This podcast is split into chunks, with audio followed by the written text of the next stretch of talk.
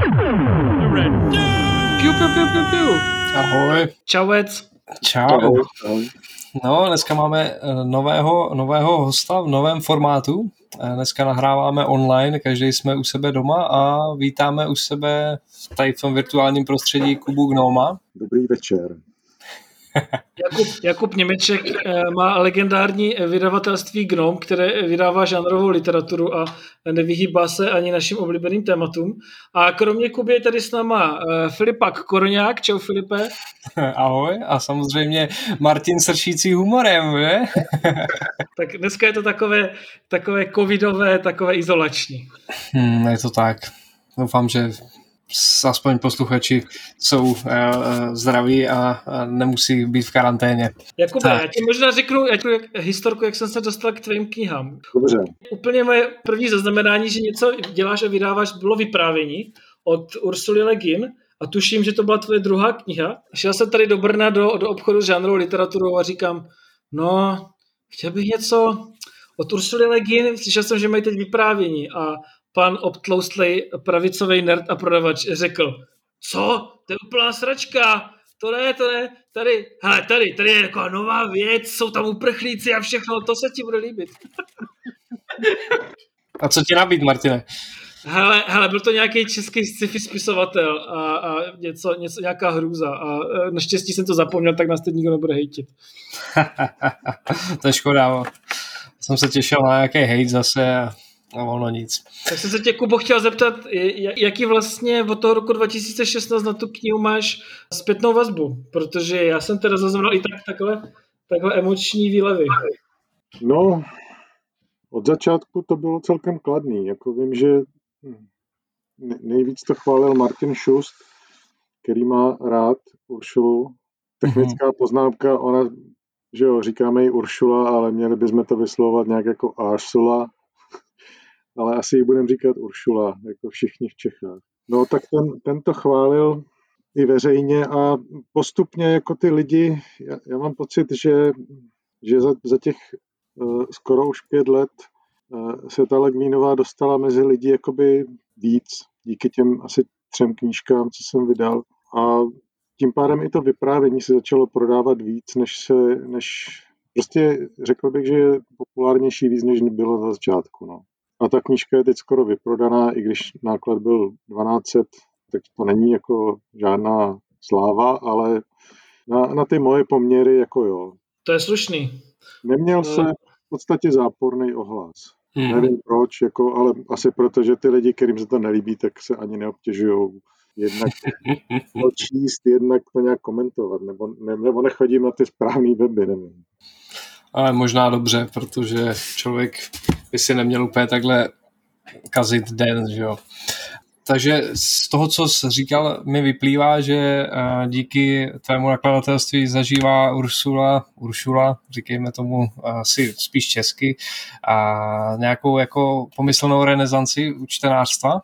Eh, Já mám ten pocit, no, jakože scifisti znali vždycky, ale ty, eh, ty knížky vycházely od těch, vlastně první vyšly už za komunistů, to bylo Les je svět, svět je les, to vyšlo i v dobrým překladu. A nějak se to tak trousilo, různý povídky a pak to vycházelo hodně po, po revoluci. Získal jsem teda pocit, že ta renesance jakoby existuje, protože mm, možná si to jenom myslím, ale ty ohlasy v tisku od té doby, co ji vydávám, tak jsou jako častý. Byly jako ohlasy i jako v mainstreamu na proč číst fantasy a teď jinak vylaninu harfu. Což u těch předchozích knih jsem si jako nikdy nevšiml, že by o ní psal někdo, někdo jako respekt nebo nějaký běžný mm. deník nebo tak. No. A myslíš si, že je to i ojedinělý v kontextu zbytku toho portfolia, které si vydal? Jako přeci jenom ten záběr máš relativně široký a Jako není tam jenom ojedinělý, že ona je ojedinělá, nebo No, tak jsem to myslel, tu otázku. Jestli, jestli to tak vnímáš, že by se třeba v kontextu těch knih, které si vydal, víc mluvilo pouze o Rušule? to nedokážu posoudit. Mhm. Jako asi nejvíce o ní mluví, ona je taky z těch všech autorů daleko jako nej, nejslavnější, že jo? to je bez debaty. Něco málo se proláklo jako v mainstreamu o těch ostatních knihách. Já jako ten takzvaný mainstream beru jako nějaký lakmusový papírek, protože v té sci-fi komunitě se každá ta kniha nějak propíše. Tam se o nich píše vždycky, ale jako nejenom o mých, že jo, o všech těch knihách se píše všude, si myslím. Každá nějak proběhne v komunitě těch lidí, kteří to čtou jakoby, jako hlavní žánr, ale málo která se dostane mimo do těch médií, který jako nejsou, který se tomu nevěnují. Já rozumím. A jinak, jak jsi zmínil, zmínil to, že vycházely její knihy, tak řekněme nárazovitě, tak na to by určitě doplnil víc Martin, protože on je sběratel Uršuly Legín. Má doma celé sebrané svazky, že? Jako uh, fakt na tom intenzivně pracuji, abych měl všechno, ale některé věci jsou fakt strašně drahé. Uh, doufám, že plánuješ vydat celého čaroděje země moří, hrozně by mě to mělo uh, velkou radost. Ale člověče nemůžu, tak můžu říct rovnou, že to nelze, protože čaroděje země moří má celýho jako balík zakoupaný triton a má to, já myslím, že to má na věky, já nevím dokdy, ale prostě to je natolik vlastně vejvar, že hmm to nikdo nepustí. A před Tritonem, před Tritonem to ještě, ještě vydávalo to brněnské nakladatelství, jak se jmenovalo, AFK? AF, něco, no. To jako a... vyšlo, to bylo v těch raných časech jako těsně potom, když to, když to bouchlo a vlastně než se, než se jakoby sformoval takový ten tvrdší kapitalismus. Teďko si myslím, že už ti velcí nakladatelé mají ty knihy obšancovaný. Můžeme teď pohetit kapitalismus, že nevydává naši oblíbenou anarchistickou autorku, je to tak? Ne, on ji vydává, jako jde o... Ale... Jenom pokud na to vyváží, to je jasný, je? jako eh, Čaroděj země moří je prostě, že to je hit, blockbuster, nebo jak se tam říká, to prostě nikdo nepustí z ruky, protože to čte nejvíc lidí. Ale ty anarchistický já bych mohl vydat znova um, vyděděnce. A mám to i v plánu, ale... Takhle si šahám na srdce. takhle, takhle mi to... rudo černě tepe. Ale nemám to v aktuálním plánu, protože no prostě pořád se valí další a další knihy, že jo. Chci vydávat Legvínovou jako konzistentně, pokud tady ještě budu a pokud bude za co, no. Ale nevím, teďko nechci říct, co, co bych vydal jako další titul. Mm-hmm. Necháme se překvapit. Já myslím, že to takhle určitě stačilo. Nevím, jak našim posluchačům, ale já jsem příjemně, příjemně natěšený na to, že se konečně viděděnec eh, dočká nějaký důstojný, důstojný formy. Já jsem to kupoval za 350 v antikvariátu viděděnce. To je úplně Fakt, to dneska je na databázi knih, to máš za, za, za 80 korun. No. no jo, a to bylo před lety, to bylo před lety. Dneska už, to, dneska, dneska už je ten trh, dneska už je ten trh mý, mý, mý, víc nasycený, evidentně. Ale mě jsem, musím, můžu se ještě vrátit k té knižce, proč, uh, proč číst fantasy. Mně to přijde, hmm jako fantastický počin. Používáme to i v práci. Eh, já, já dělám v projektu kritické pedagogiky a radikální imaginace je toho eh, sou, sou, velkou součástí. A vím, že Leginovou používají ve výuce eh, i, i v Severní Americe. Třeba ti, kteří odcházejí z Omelas, používají jako etický experiment ve výuce. A vlastně mi to přijde jako unikátní text, jestli se nepletu, poprvé někdo u nás vydal text, který se zabýval nějak jako sílou imaginace a proč imaginace důležitá. A nejenom z toho literárního pohledu, ale i z toho politického pohledu. Mně to přišlo skvělé. No díky. Já nejsem si jistý, jestli je to jako vůbec poprvé, ale asi sám podobnou knihu taky doma nemám. No.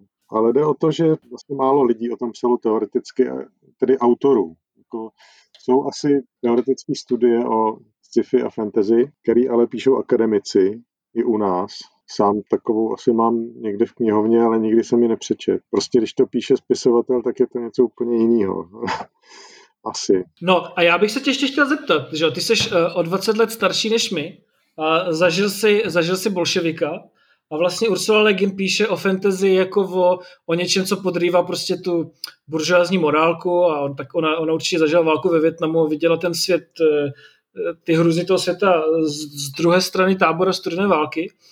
Vlastně by mě zajímalo, jak ty si ty se vykládáš to, že minulý režim eh, docela uh, postihoval uh, vůbec žánrovou literaturu, jako sci-fi, fantasy, komiks, hodně to cenzuroval. Myslíš, že měli taky strach z imaginace? No to každopádně. Tady byl strach úplně ze všeho. Tady byl strach i prostě z toho, když si měl jako LPčko od Genesis nebo i od Beatles, jako od jakýchkoliv jako anglicky mluvících kapel, tak s tím se obchodovalo tak napůl na černo na těch burzách, ale cokoliv, co, co mělo ten jako nádech toho, že to jde ze západu a je v tom angličtina, tak bylo podezřelý. A to, že se vůbec jako nějaká Legvínová tady vydala, je daný asi tím, že jednak byla, bylo už tehdy známo, že levicová, takže oni, proto taky tady byl Vonegat, že jo kdysi v mhm. Praze, že ho se vůbec pustili. Na, na to oni jako hráli, komunisti, a díky tomu to prošlo. Ale a taky proto, že to bylo sci-fi jako tím pádem blábolení, že jo, nesmysly, tak to jakoby proklouzlo. Ale jinak si myslím, že se jako báli úplně všeho. No. A jak, jsi, jak, jsi, jak jsi potom eh, vnímal, když eh, po roce 89 ten, ten autoritářský režim padnul a najednou že jo, Star Wars v kinech a komiksy začaly vycházet, to muselo být skvělý, ne? no, takhle jsem to nevnímal. Jako já jsem vnímal spíš tu hudbu a já jsem vlastně paradoxně z sci-fi přestal číst po roce 89, protože začaly vycházet úplně špatných překladech. Jako z mého hlediska, to prostě jako to i dnes, jako ta komunita, myslím, jako celek ví nebo uznává, že devadesátky byly strašný a na ně zapomeneme a že je potřeba to přeložit znova některé věci. Ale nevím, jestli to mám říct, ale já jsem třeba ani, eh, když jsem si přečet Čaroděje země moří, tak na mě nijak zvlášť nezapůsobil v tom českém vydání jednak tou podivou obálkou a jednak mě ani ten překlad, jak, jako moc ten jazyk mi jako neseděl. Tehdy jsem ještě nevěděl jako o překladu vlastně nic, ale prostě se mi zdálo, že jako sláva této paní je zbytečně přehnaná. Jo. Na to, co tam jako jsem četl, ale až když jsem o tom sám jako o těch, já nevím kolik let, desítek let později jako překládal jednu její knihu, tak jsem si uvědomil, jako, že, že ta pověst nelže, ale že vlastně asi na to, jak mám citlivý ucho, tak prostě mi ty překlady nekonvenovaly. Že jsem si neuvědomil, jako, jak je dobrá. Jako v těch, jako, to je hrozně totiž jemná práce s jazykem. No a a co, možná by mě zajímalo, jaké jsi měl další, další ambice za, uh, za tím, že jsi založil Gnom a začal vydávat. Je, je to tak, že jsem jako to chtěl dělat jinak než ostatní a měl jsem pocit, že, že se to dá líp překládat a že to může i líp vypadat. A když bych byl jenom překladatel nebo jenom grafik, tak bych vlastně nikdy nedosáhl obojího naraz, protože myslím si, že komunita nakladatelů sci je uh, dost jako svérázná že ty lidi mají jako každý má nějaký svoje pojetí, jak to chce dělat a nebude to dělat jinak. Eh, paradoxně jediný, kdo jsou v tomhle trochu přístupnější, jsou ty velký nakladatelé, jako je eh, Argo eh, nebo Host nebo Paseka, který vlastně si jakoby dají říct, protože pro ně je to jenom jako jeden segment toho, co dělají. Ale jinak co, co člověk, to, to vlastně samorost. Jo? Takže, takže jsem vytvořil vlastně další samorost. No.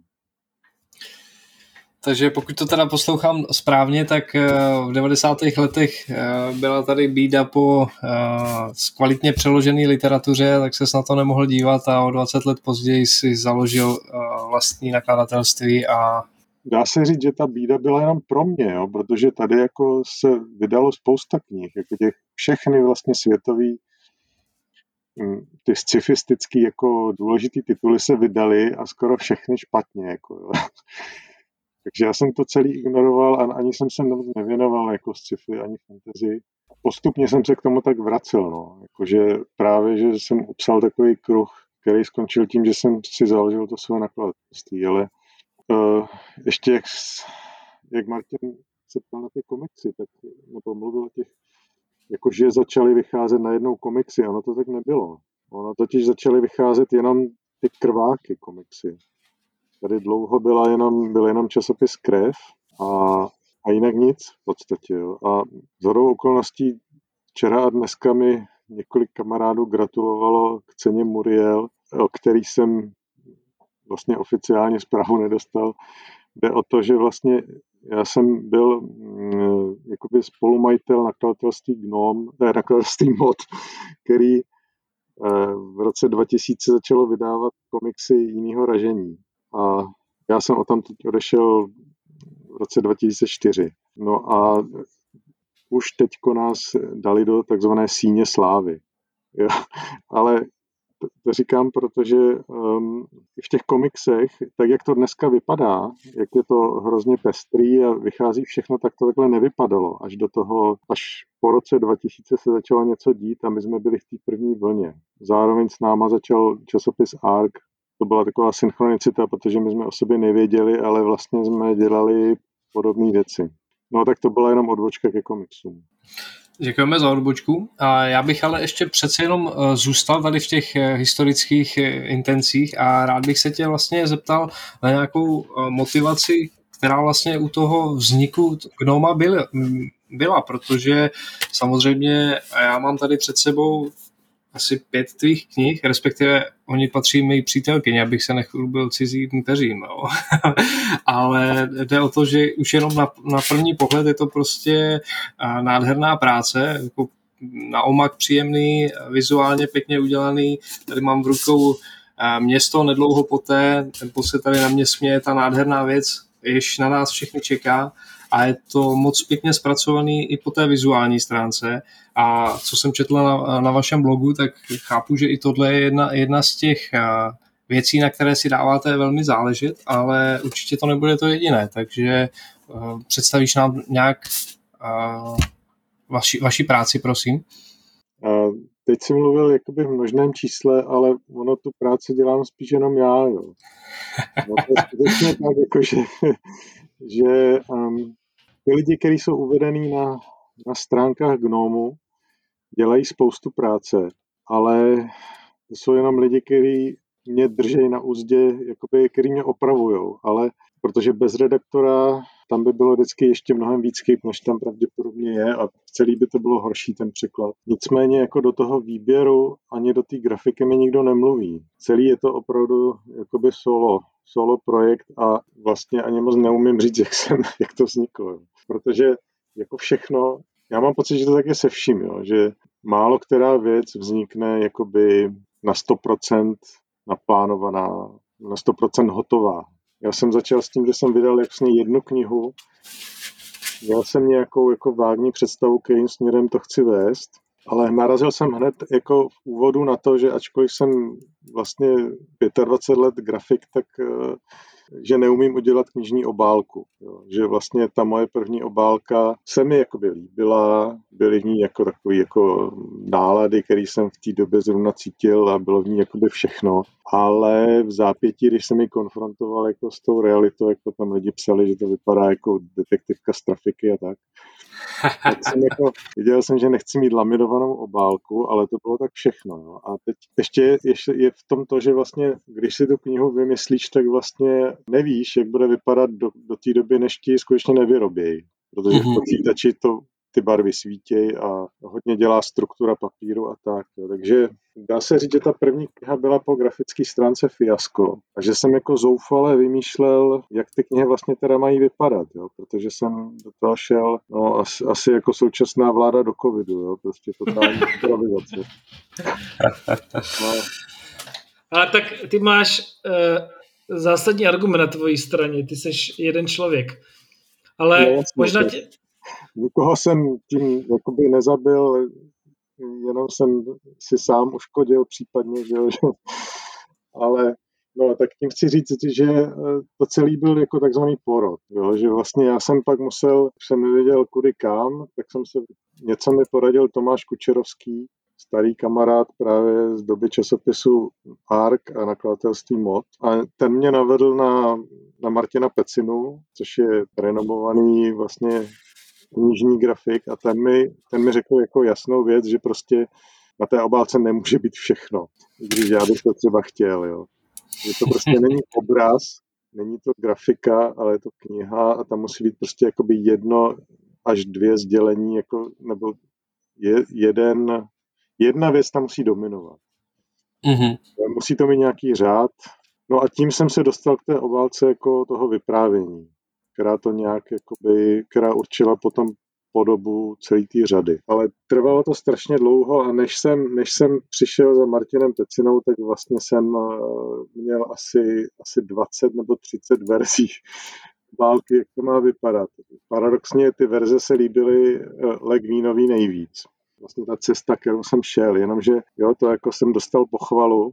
Přímo to Rusily Legvin v 90. letech ještě komunikovala s, něk, jako s lidma přímo, třeba s Martinem Šustem, ten si s ní psal přímo, ale v téhle době už eh, jako byla asi natolik slavná, nebo zároveň už natolik ta komunikace vyčerpávala, že se všechno odehrávalo jenom přes agenta. Ale ten agent jako vždycky vystřihl tu větu z toho jejího mailu, jako, takže to víceméně jako bylo napřímo. No, Jenže jako spisovatel podle mě taky jako nemůže vždycky určovat, jako jak má ta obálka vypadat. Protože spisovatel taky není grafik. No. Takže to, co se jí jako líbilo víc, já na tu, na tu výslednou podobu už potom jako nereagovala nijak zvlášť, jako to bylo jenom jako, že to schválila, ale mám pocit, že se jí líbilo to, co jsem zavrhl víc. No, takže Jo, takže to byl hrozně dlouhý proces, než se to nějak vylouplo. To chci říct, jo, že po té grafické stránce a nakonec i po té stránce toho obsahu, protože jsem stejně tak netušil, že začnu dělat horory. To je taková ta druhá větev toho nakladatelství. Vlastně mám, jsem měl spíš k hororům odpor, přesvědčil mě až Beron, jo, že vlastně jsem pochopil, že je v tom něco jako katarze. Když je to prostě literatura, tak horor je něco jako řecká tragédie, že si tam prožiješ tu smrt jakoby zastoupení.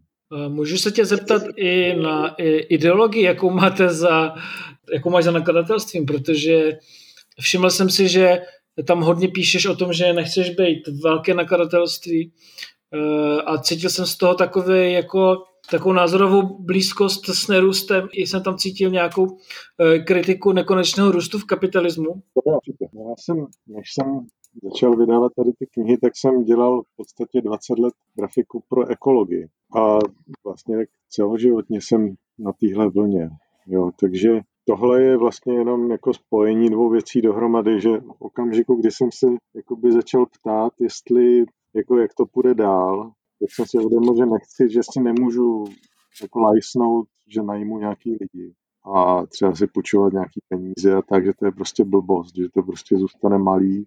Zůstane to tak trošku jako hobby, no, ale pro mě to nemá smysl udělat si nakladatelství fabriku, protože vlastně i kamarádi nebo známí, který jako prošli třeba velkým nakladatelstvím, tak jako mi vyprávěli o syndromu vyhoření že jo, a o tom, jak, se to tam, jak je tam toho moc a jak se to vlastně musí vydávat, aby se vydávalo, aby se to uživilo.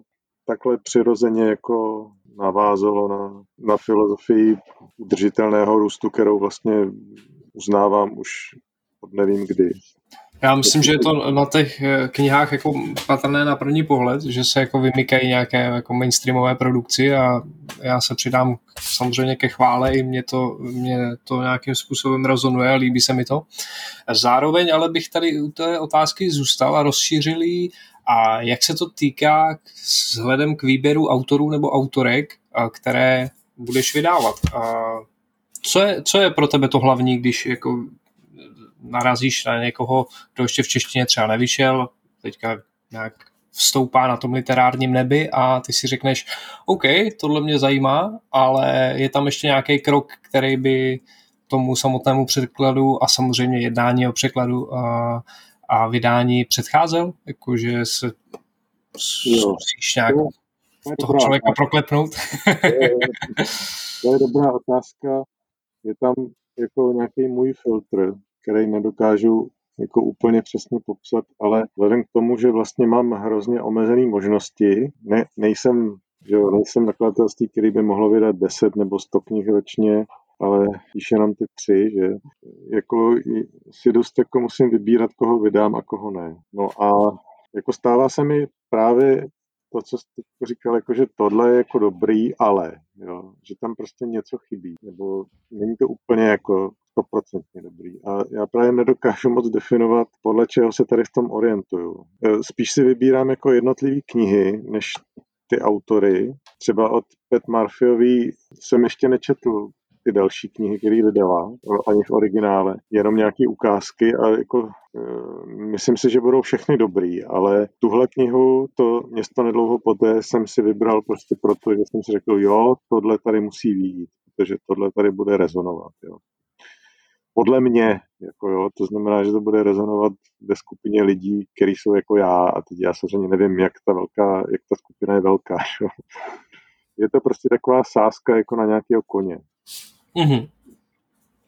A můžu se tě zeptat, eh, když si vybíráš třeba Ursulu Leginovou, jako, když jsem otevřel plameňáka na konci léta, nebo když jsem si to koupil, tak koukám uh, jedna transautorka, jedna anarchistka, ty, tak si říkám, ty vole, kdo to vydává, ty vole, to, tohle by, tohle by vůbec ne, ne, ne, ne, neprošlo v tom fandomu, který znám já.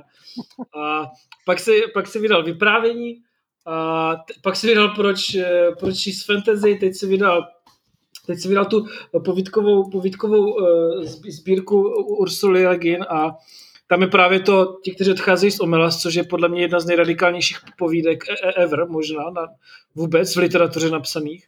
Tak máš k tomu i tohle, k tomuhle nějak jako ideologicky blízko, k, to, k tomu, jak třeba Ursula Le Guin přemýšlí, nebo No, já si myslím, že moc neberu ohled na nějaký jako rasový nebo genderový bariéry. Aniž bych jako chtěl, tak jako podivu vydávám dost jako takový, že teď třeba bude román od Rebeky Ronhorst, která je napůl černoška, napůl indiánka, že jo, a Izajáš Kourič je taky z hodou okolností míšenec, no. Prostě nějak, aniž bych se o to snažil, tak jako na téhle vlně jedu a třeba, když vznikal ten plameňák, tak já jsem si prostě vybral, tak jako se vybírám jakoby ty nejlepší knihy, tak v tomhle případě jsem si vybral jako nejlepší povídky, jaký jsem jako dokázal vypátrat a zároveň se mi to začínalo formovat nějak tak, jako že měli ten spojující motiv, jako že je napsala žena a že hlavní, hlavní hrdinka byla žena. To se tak nějak jako vykrystalizovalo automaticky a pak už jsem to jenom jako doťuk. A já jsem třeba vůbec nevěděl, že Charlie Jane je trans. Jo. Jo, takže prostě já jsem se zaměřil opravdu jenom na to, co ty lidi sdělovali a ne na to, kde jsou prostě. A tohle mi z toho vyšlo. To je možná dobrý přístup. Já si pamatuju na medailonek v Ikari v 90. letech eh, na Octavii Butler a ten nadpis byl eh, Černá perla science fiction. jo, rasismus, tak rasismus a exotifikace hned v prvních dvou slovech. No jo, Máš... no, ale tak to se možná pomalu rozplývá, no. Nevím, jako možná ne v Čechách, ale jako v Americe nejspíš určitě. To máš pocit, že v tomhle ohledu blízká na lepší časy, ano? Jako nikdy jsem v Americe nebyl, takže nedokážu říct, ale ta komunita těch cifistů amerických je asi v tomhle jako, řekl bych, úplně jiná než ta, než ta naše. To naše eh, bych ještě rozvedl. Já Třeba v blahé, v blahé nebo neblahé paměti mám, když dvě komiksová nakladatelství u nás eh, vydali eh, komiks Miss Marvel a ta hlavní hrdinka je eh, teenagerka, muslimka a superhrdinka a strhl se strašný hate různě na, na, na forech a na, na, na stránkách, kde čtenáři píšou recenze a jedno z těch nakladatelství se spíš po, překvapivě postavilo za ty, za ty rasistické komentáře, což mě naprosto šokovalo. V kterém roce to bylo? To bylo, ned, to, bylo ne, to bylo nedávno a tak a můžeme může jmenovat. Byla to, byla, byli to lidi kolem krve, kteří se kteří no. spíš, spíš, spíš nějaký cynické poznámky a, a prostě vydávají Marvel, ale asi, asi no, no bylo, to, bylo to strašně divný. Bylo to strašně divný. Vlastně jsem se tě chtěl zeptat, eh, jak vnímáš eh, to, co je na, na, naše? Přeci jenom ten náš žánr zakladali lidi jako Ondřej Nev, který je uh, už legendární svými pravicovými až nenávistnými názory. Co, co je to to naše? Co to vlastně tady máme? Jak to vnímáš se, se svým odstupem? No, tak radši bych o tom nemluvil, že jo? já, to, já to vnímám tak. Nás nikdo neposlouchá, můžeš. Dobře. Když mi bylo asi 14 nebo možná 15, tak jsem jel na nultý ročník Parkonu v Pardubicích. Historicky první setkání scifistů českých. Měl jsem takový kufřík, rodiče mě pustili ve 14 vlakem z Moravy A jsem si to jak, jak prožil, seděl jsem v první řadě, Ondřej nevím, co vyprávěl. A pak jsem se odjel a, no a později jsem jako si nechal narůst dlouhé vlasy a tehdy jsem byl totiž takový ten nerd jako s brejličkama, jedničkář šplhou, jako jsem byl. No a pak jsem se jako začal věnovat jako jiným, úplně jiným jakoby kulturám, že jo, nebo uh, jsem v jiných subkulturách než je sci-fi a úplně jsem na to celé zapomněl a pak jsem se znova vrátil vlastně jsem se k té komunitě začal přibližovat někdy tak od roku 2012 jsem začal zkoumat co vlastně ty lidi teď dělají. Za to mohlo asi mycelium od velmi krlečkový trochu, který se dostalo do toho mainstreamu, takže jsem si přečet aspoň první díl a překvapilo mě, jak je dobře napsaný. A začal jsem tu komunitu znova zkoumat a vlastně jsem se do ní znova jakoby nějak dostal s některými těma lidma, si teď znám osobně, eh, který jsem předtím znal jenom jako z nějakých diskuzí, nebo jenom, že existují. No a co k tomu říct? No, tak jako ta stará škola typu Ondřeje Nefa, ta se táhne už od těch dob komunistů. A tohle byli vlastně vždycky nerdi, vlastně ať v dobrém nebo špatném, to byli prostě lidi s technickým vzděláním, který tu sci-fi chápali hlavně jako přes tu techniku, jako téhle tý části. No. A já jsem byl spíš od začátku na té druhé straně. Ale myslím si, že v té komunitě už je teď jakoby, že do ní proniká víc těch lidí z různých jako jiných jakoby oblastí, nejenom z těch technických a že se to už ani nedá, nedá chápat jako, nějaký, jako nějaká uzavřená skupina lidí, jo, že vlastně nikdo neví, co je to fandom. Takže bys byl toho názoru, že ta diverzifikace je v tomhle ohledu jedině ku prospěchu? Jo, určitě. Já myslím, že ten, ten starý fandom, jestli to tak můžu říct, těch technicky zaměřených lidí, kteří samozřejmě tady pořád jsou pořád působí, takže se pomalu jakoby se štípe a pronikají do něj jiný jakoby lidi, jiný vlivy. A celý se to možná jakoby rozpadne v takovou jako dost neuspořádanou změť. A pak už vlastně bude jedno, co je fandom a co ne, protože třeba tady ta, tenhle druh literatury vlastně dostane do těch nejširších vrstev čtenářů, takže nebude potřebovat mít jako svoji nějakou komunitu, která ho hájí, dejme tomu, jo, nebo, nebo bude těch komunit prostě víc. Já jsem si totiž na začátku představoval, že jako je to kompaktní jako nějaká grupa, ale pak jsem zjistil, že ty lidi se hádají i mezi sebou, jako, že, eh, že vlastně jsou spory o to, kdo, kdo co vyhrál a tak. A, kdo toho pochválil a že vlastně je tam spíš více takových jako klik. No ale celý je mi to trošku jako nepříjemný a snažím se do toho držet dál. Vlastně jsem si, jako původně jsem totiž myslel, že na tyhle ty lidi zaujmu tím, co dělám. Pak jako jsem přišel k názoru, že asi je tím nezaujmu, protože je to pro ně příliš jako nezvyklá forma, třeba vizuálně ty knížky. No jasně, nejsou žádný prsa na obalce. No třeba. no a pak jsem zjistil ale, že i v té komunitě právě tady těch skalních jakoby letitých fanoušků jsou lidi, kterým se to líbí. O té polovině nevím, tak jako se mnou nekomunikuje, ale hlavně jsem zjistil, že jsou právě lidi jakoby na okraji, který nikdy sci-fi nečetli, moc teda, eh, který to zaujalo. A to je vlastně ta moje cílovka. Čili já vlastně necílím na ty, na ty úplně skalní fanoušky sci-fi a fantasy, ale na ty takový spíš, řekl bych, Borgesovce, který vlastně čtou literaturu jako fantaskního rázu, ale nemusí to být nutně sci-fi. Jak jsem tě tak poslouchal při tom popisu toho fandomu, tak mě vlastně asociovalo, že úplně stejným způsobem to probíhá v rámci jakékoliv jiné subkultury a že člověk má pocit, že ten fandom má být jako kompaktně jednotný a pak zjistí po, chvíli, co do toho pronikne, že je to vlastně a, rybníček, ve kterém se řeší samý žabomyší války a ve chvíli, kdy chce být člověk jako opravdu svobodný a tvůrčí, tak jediná jeho možnost je vystoupit z toho a tvořit jako spíš na okraji. Takže tady ty paralely, jo, které, si, které si popisoval, tam jsou. No. Takže ti naprosto rozumím, jak to, jak, to, jak to myslíš a mám radost, že se ti daří si zachovat nějakou tvůrčí svobodu a dělat to tak, jak ty chceš. Ano, zdravíme tě z okraje. ano, přesně tak. Já nevím, jestli tam hraje roli u někoho prostě nějaká stěžádost nebo dokonce výdělek. To je docela možný v těch autorů, který třeba prodávají třeba i přes 10 tisíc tisků a píšou takový ty vlastně krváky, že. Ale já jsem spíš uvažoval tím směrem, že když jako se mi nepodaří se tady tím živit nebo přiživovat, no tak co, no tak asi mm, se budu živit něčím úplně jiným, že jo. A vydám jednu knihu ročně nebo tak. A jakože se nechci jakoby vůbec ohlížet na to, jestli jsem v té komunitě úspěšný nebo ne. Asi tak. Protože ten úspěch v té komunitě stejně znamená, že ti dají prostě hezkou cenu a poplácají tě po ramenou, ale to je všechno. tak se jako sám se svým bojem, že jo, a musíš si zatím stát hlavně ty, takže jako názory druhých jsou fajn, ale vlastně nejsou rozhodující. Můžu se tě zeptat na, na to, jak ti jde biznis teď eh, v době koronakrize? No, čtou lidi víc? To nevím, jestli čtou víc. Ono je to ještě komplikovaný tím, že jak jsem jako malý nakladatelství, tak mě, když vydám tři knihy za rok, to přírůstek je o desítky procent. Jo. Takže ten, jakoby ten můj obrat pořád roste, ale já nedokážu posoudit, jestli je to tím, že jsem vydal se o, o tři knihy víc, anebo jestli je to tím, že se mi dařilo. Jo.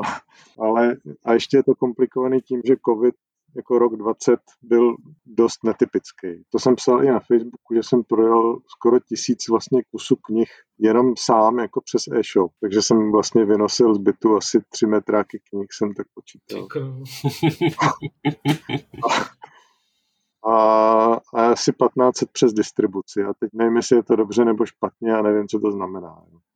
Ale dá se říct, že v době, v době korony i teď si lidi pořád objednávají jakoby něco z toho e-shopu. Takže to není jako, že bych jako zoufaleval o pomoc, prostě furt to nějak běží, ale spíš se bojím toho, že teď jako co se děje okolo, takže to bude mít jako opravdu strašné důsledky na celou ekonomiku a vlastně možná, že nebudou úplně vůbec, panoba, nevím, co bude, ale netroufnu si předpovědět, co bude v téhle zemi na podzim. Díky, že to téma otevřel. Já jsem nad tím hodně přemýšlel protože když jsme si spolu psali, tak jsem mi říkal, že, že ti vadí ten náš název a to naše logo, což je pro ně úplně pochopitelné a dneska jsem jako přemýšlel, dneska jsem tím fakt přemýšlel, protože teď, teď, teď bylo to eh, výročí na, na nástupu KSČ k moci. A zároveň jsem jako přemýšlel, jak ta diktatura jako byla vlastně jako diktaturou jako těch jako elit z toho KSČ a jak ty elity nikam jako nezmizely, jak jsou tady pořád ty lidi z toho prognostického ústavu? A jak člověk, který v STB dělal mezinárodní obchod, teď je náš premiér. Prostě jak jako... Uh, to musí být strach, to je, je, to, je, to, je, je to strašný prostě, teď ještě se díval tak to nekompetentně vedou. Je to, je to děsivý vlastně, a, ale je to i logický, protože já mám rozepsanou takovou, takový text, se kterým se furt mořím jako takovou úvahu o tom prostě, jak jsem zažil, že prostě tady před 30 lety byl na hradě Frank Zappa a, a Rolling Stones a tak a teď tam sedí prostě zlodědek, že jo. A jak se to vlastně mohlo stát, jo, že, že to, co tam máme teď, nebo co vůbec máme jako na postu premiéra a prezidenta je vlastně uh, ta, ta lež a nenávist, která byla v tom Havlově hesle před 30 lety, na kterou jsme měli zvítězit a oni zvítězili nad náma evidentně. Ale myslím si, že se to stalo prostě tak jednoduše, že ty komunisti, kteří byli na vysokých postech, jako Babiš třeba, že jo, tak prostě šli do biznisu, no, když to padlo. A protože jim v tom nikdo jako nezabránil, nevím, jestli se jim v tom mělo zabránit nebo ne, ale prostě oni začali podnikat a měli nejlepší kontakty, takže ono to celý prorostlo jakoby zpátky, jenom to má teď kapitalistickou tvář místo tý komunistický. Ale jako je to pořád na nás, ten jako, když my s tím nic neuděláme, tak oni sami neodejdou, že? to je evidentní. A teď je to vůbec nejhorší, jaký to kdy bylo za těch, podle mě teda, za celou tu dobu, tak teď ještě jak se to skřížilo s tou pandemí, tak je vidět, v jakých jsme jako sračkách teda puštění. Je to, ma, souhlasím s tebou, uh, jenom, jenom, jenom jsem chtěl říct, že Zlodědek měl asi ve třetím čísle Ikária rozhovor, který si dělal Ondřej Nev. jo, on nebyl vždycky Zlodědek, jo, to je právě divný, že on jako v těch 90. letech on působil jako docela rozumně, sice jako ješitně, ale jako to nebyl prostě zlý člověk, jako byl jenom prostě nafoukaný, ale jako vlastně on říkal takový až socialistický věci, jo, jako Jenže od té doby se všechno prostě jako otočilo několikrát, všichni se změnili. Jak se říká, moc korumpuje a, a tak dál. Čili máš nějakým způsobem blízko k anarchismu, jestli to, jestli to dobře chápu. Eh, já jsem si to nikdy nepokoušel ujasnit, ale podle toho, co dělám, tak asi jo. tak nádherná anarchistická odpověď. Není důležitý, jak se to jmenuje, ale jaká je praxe, že jo? No jasně, no. Tak jako já ani, že jo, nechci se do těchto jakoby definicí moc zaplítat, protože ani nemám nastudováno, co je ten pravý anarchismus a že jo. Ježíš, to ani neotvíříme, to téma. Anarchist bych byl a tak, jo, takže No, no by pak člověk zjistil, že je to stejný jako s jakýmkoliv fantazi a sci-fi fandomem. Hmm, my nemáme žádného krále, my jsme anarchosyndikalisti.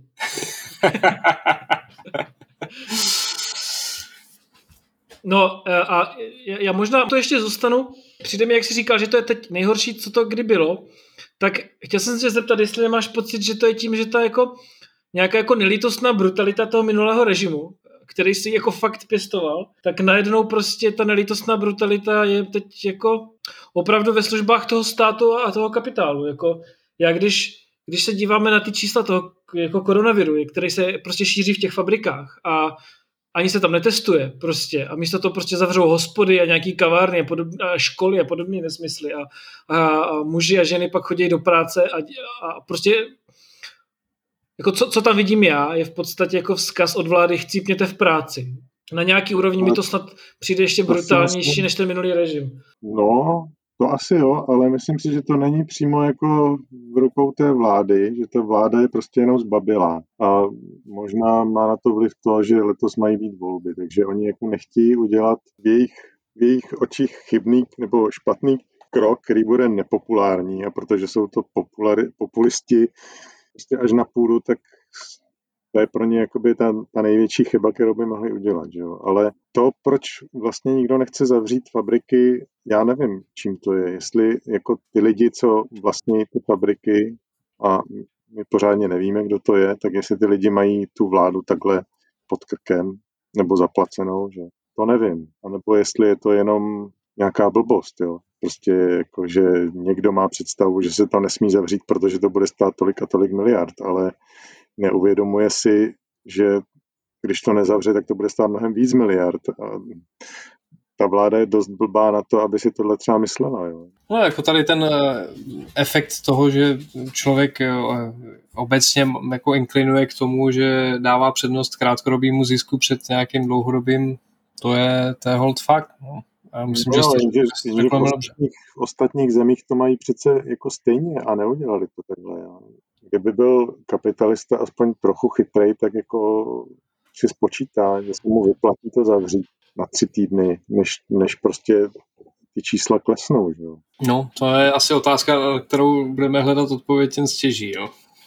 No, možná jako to, co teď prožíváme, jsou podle mě natolik významné události, že na to budou hledat odpověď ještě historici, možná za deset let, jestli budou nějací historici. Tedy.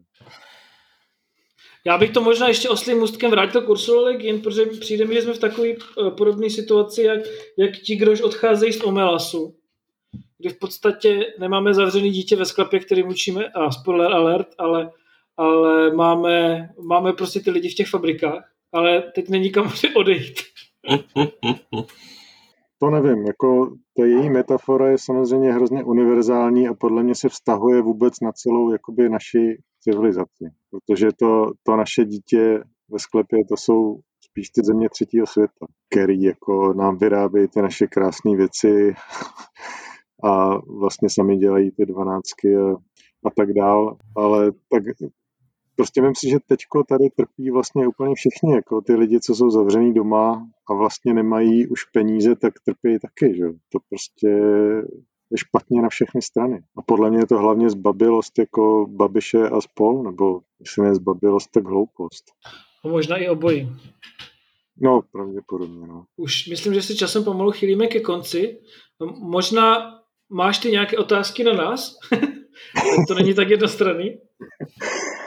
No, my jsme se, ještě když jsme to plánovali, tak jsme si říkali, že Já už jsem to slíbil v nakladatelství Host, že tady udělám malou reklamu knize od Nory Jemisonový. To je černožská autorka, která třikrát za sebou vyhrála Huga za zlomenou zemi, která už vyšla česky přeložená. No a teď Jemisonová začala novou sérii. První díl se jmenuje The City We Became, a což asi bude tak nějak jako stali jsme se městem, se to zase bude jmenovat nebo podobně. A je to o tom, jak New Yorku vlastně sleduje osudy asi pěti lidí v New Yorku. V začátku jako není jasný, co se v té knize vlastně děje, ale postupně teda se z toho vyloupne to, že vlastně New York napadla Lovecraftovská jakoby příšera, eh, která se chce toho města zmocnit a těch pět lidí jsou avatary eh, vlastně těch jednotlivých newyorských čtvrtí. Ještě je tam vlastně šestý avatar samotného New Yorku, eh, který vlastně úvodu vlastně té knihy skolabuje v souboji s tou, s tou příšerou, vlastně to dokáže jakoby zahnat jenom částečně a pak skolabuje a na to povstávají vlastně ty avatary, aby se spojili a jako zachránili ho zachránili to město. No a vtipný je na tom právě to, že se tam hraje na, na to, jak Lovecraft byl rasista, jak ve své době, že jo, já, ho, já jako to ne, nevidím jako nějakou zvláštní aféru, že Lovecraft byl rasista, že tehdy byl asi rasista kde kdo a tak podobně. A on byl prostě divný, jo, ale nějak, nějak to nesnižuje, nějak to nesnižuje jakoby eh, to, že ty jeho povídky jsou prostě zábavný nebo něco. Jo. To prostě to nechme stranou, ale jako přijde mi dobrý, jak ona to posadila do, do současného kontextu, že prostě ta, ta Lovecraftovská příšera je vlastně, jestli tomu rozumím, tak je to uh, samotný to město Roliech, já nevím, jak se to čte, mm-hmm. to Lovecraftovský, který se chce zmocnit teda města New York a proměnit ho jako ke své podobě.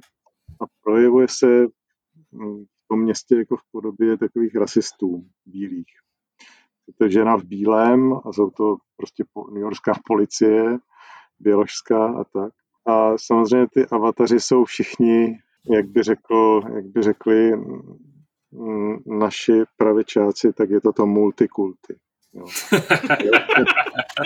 je to nejhorší, co si ani umějí představit, že prostě avatar New Yorku je prostě 20-letý černoch, který je na drogách, je to gay, je to sprayer, a, a ty jednotlivý avatary jsou prostě černoška, bývalá reperka, pak je tam zase gay černoch, pak je tam indiánka, 70 letá, pak je tam indická vlastně 20-letá holka, která je jako skvělá v matematice, nemá ani americké občanství. No a a ty lidi si to vlastně dovídají jakoby za pochodu, jo? že najednou se jakoby ten člověk je úplně obyčejný člověk, který má svůj život a najednou jakoby začne mít takový jako divný uh, nutkání něco udělat, vidí nějaké věci, které ostatní lidi nevidějí a najednou se postupně jakoby za pochodu dovídá, že jakoby stělesňuje tu svoji čtvrť, jo, což Manhattan, Bronx, Brooklyn, to jsou všechno ty postavy a, a musí se s tím nějak popasovat, jo, a ten děj se takhle jako vyvíjí. A... Já mnohokrát děkuji za, za navnazení, jako mě to z toho vyprávění dost zaujalo. A... Já jsem vlastně to říkám, protože tu knihu překládám já a chtěla by, měla by vyjít v hostu vlastně letos. Tak mm-hmm. kdyby, si, kdyby, si, kdyby si chtěl nějaký uh, uh, levičácký multikulty typy do překladu, tak uh, jsme jedno ucho. Jasně. Zároveň já jsem chtěl jenom doříct, že jsem za to opravdu rád, protože my většinu našich eh, dílů končíme pravidelnou rubrikou, co máme na nočním stolku, takže jsme rádi, že jsi nám řekl, co máš pravděpodobně na svém nejenom nočním stolku i ty. A zároveň eh, bych tě chtěl požádat, jestli bys eh, se s námi podělil nějakou oblíbenou hudbu, kterou rád posloucháš a pokud tě teďka něco napadne, tak nám řekni, co bys, co bys chtěl pustit tak si myslím, že bychom mohli pustit na závěr třeba Patti Smith, People have the power, jak se to jmenuje? Jo, jo, jo, People have the power. Uh, to by mohla být dobrá znělka na závěr people, people. Tak, eh, tak si to pustíme.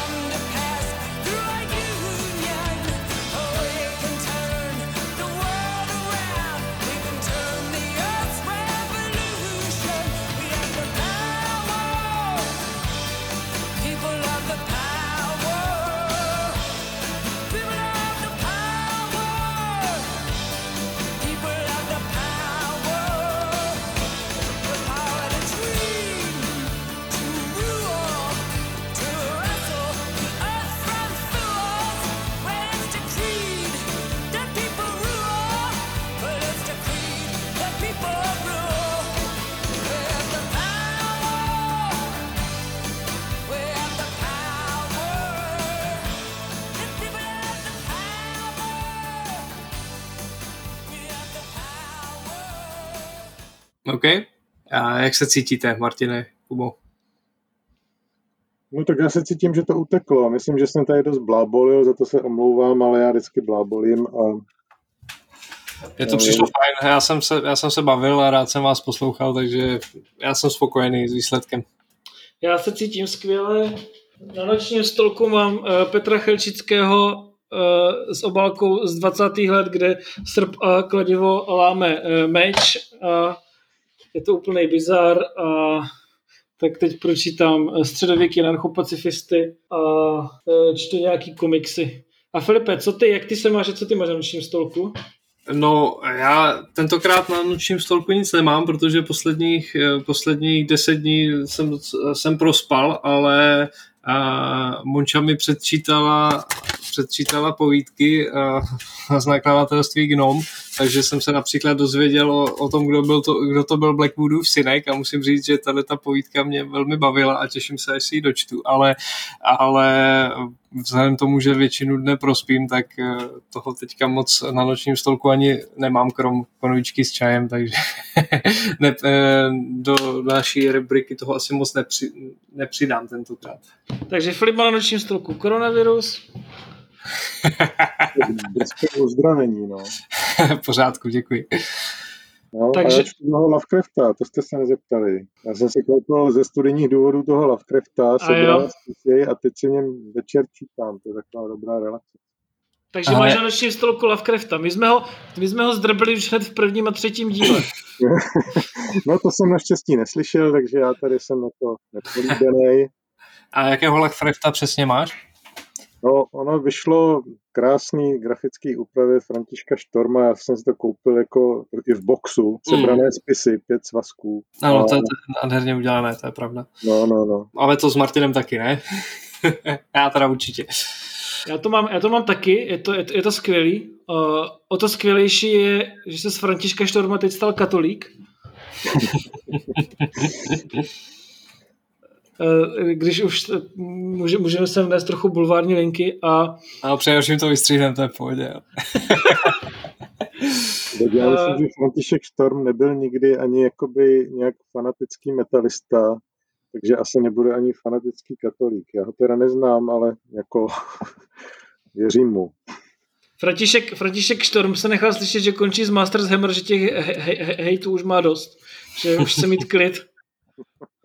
Tak jenom si to představuji, jaký to je být zpěvák kultovní black metalový kapely a říct, že jsi katolík. To, to je hereze.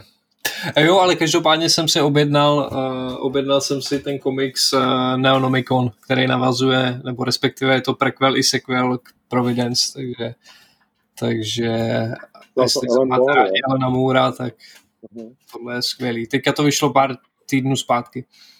Alan Moore je samozřejmě bůh. Přesně tak. To nepochybujem. Čaroděj, je to, je to náš oblíbenec. Uh, já mám ještě na dalším stroku takovou věc, která se váže k našemu minulému dílu. Jmenuje se to Red Alert.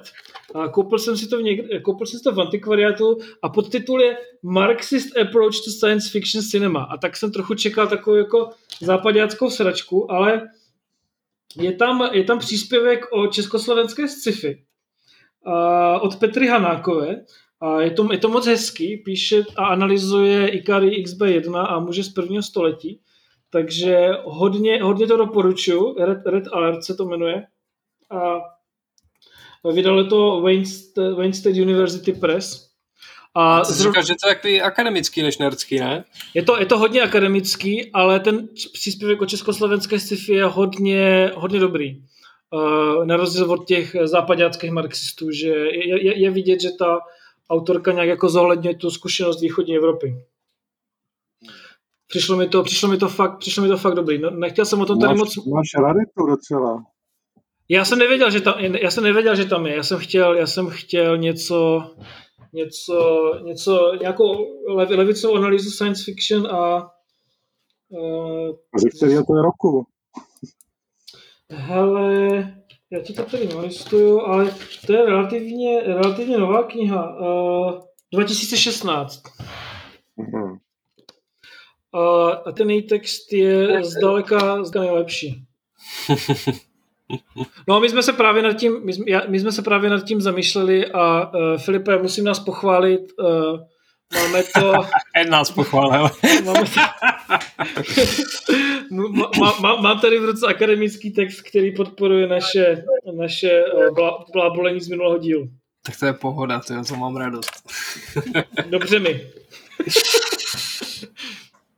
Tak jo, ještě jednou mnohokrát děkujem za povídání. Fakt se mi to líbilo a užil jsem si to, tak doufám, že i u vás je podobná nálada teďka. A... Jo, já taky děkuju. Jo, tak rozloučíme se s diváky. Čau, zdarec. Jo, mějte se a čtěte sci-fi literaturu. A běžte na uh, stránky nakladatelství Gnom, objednejte si aspoň pět knížek ze e-shopu. to je minimum, jinak, to je jasný. Jinak nás ani neposlouchejte. Tak. no, rozhodně není nutné. tak zdarec. Tak čau.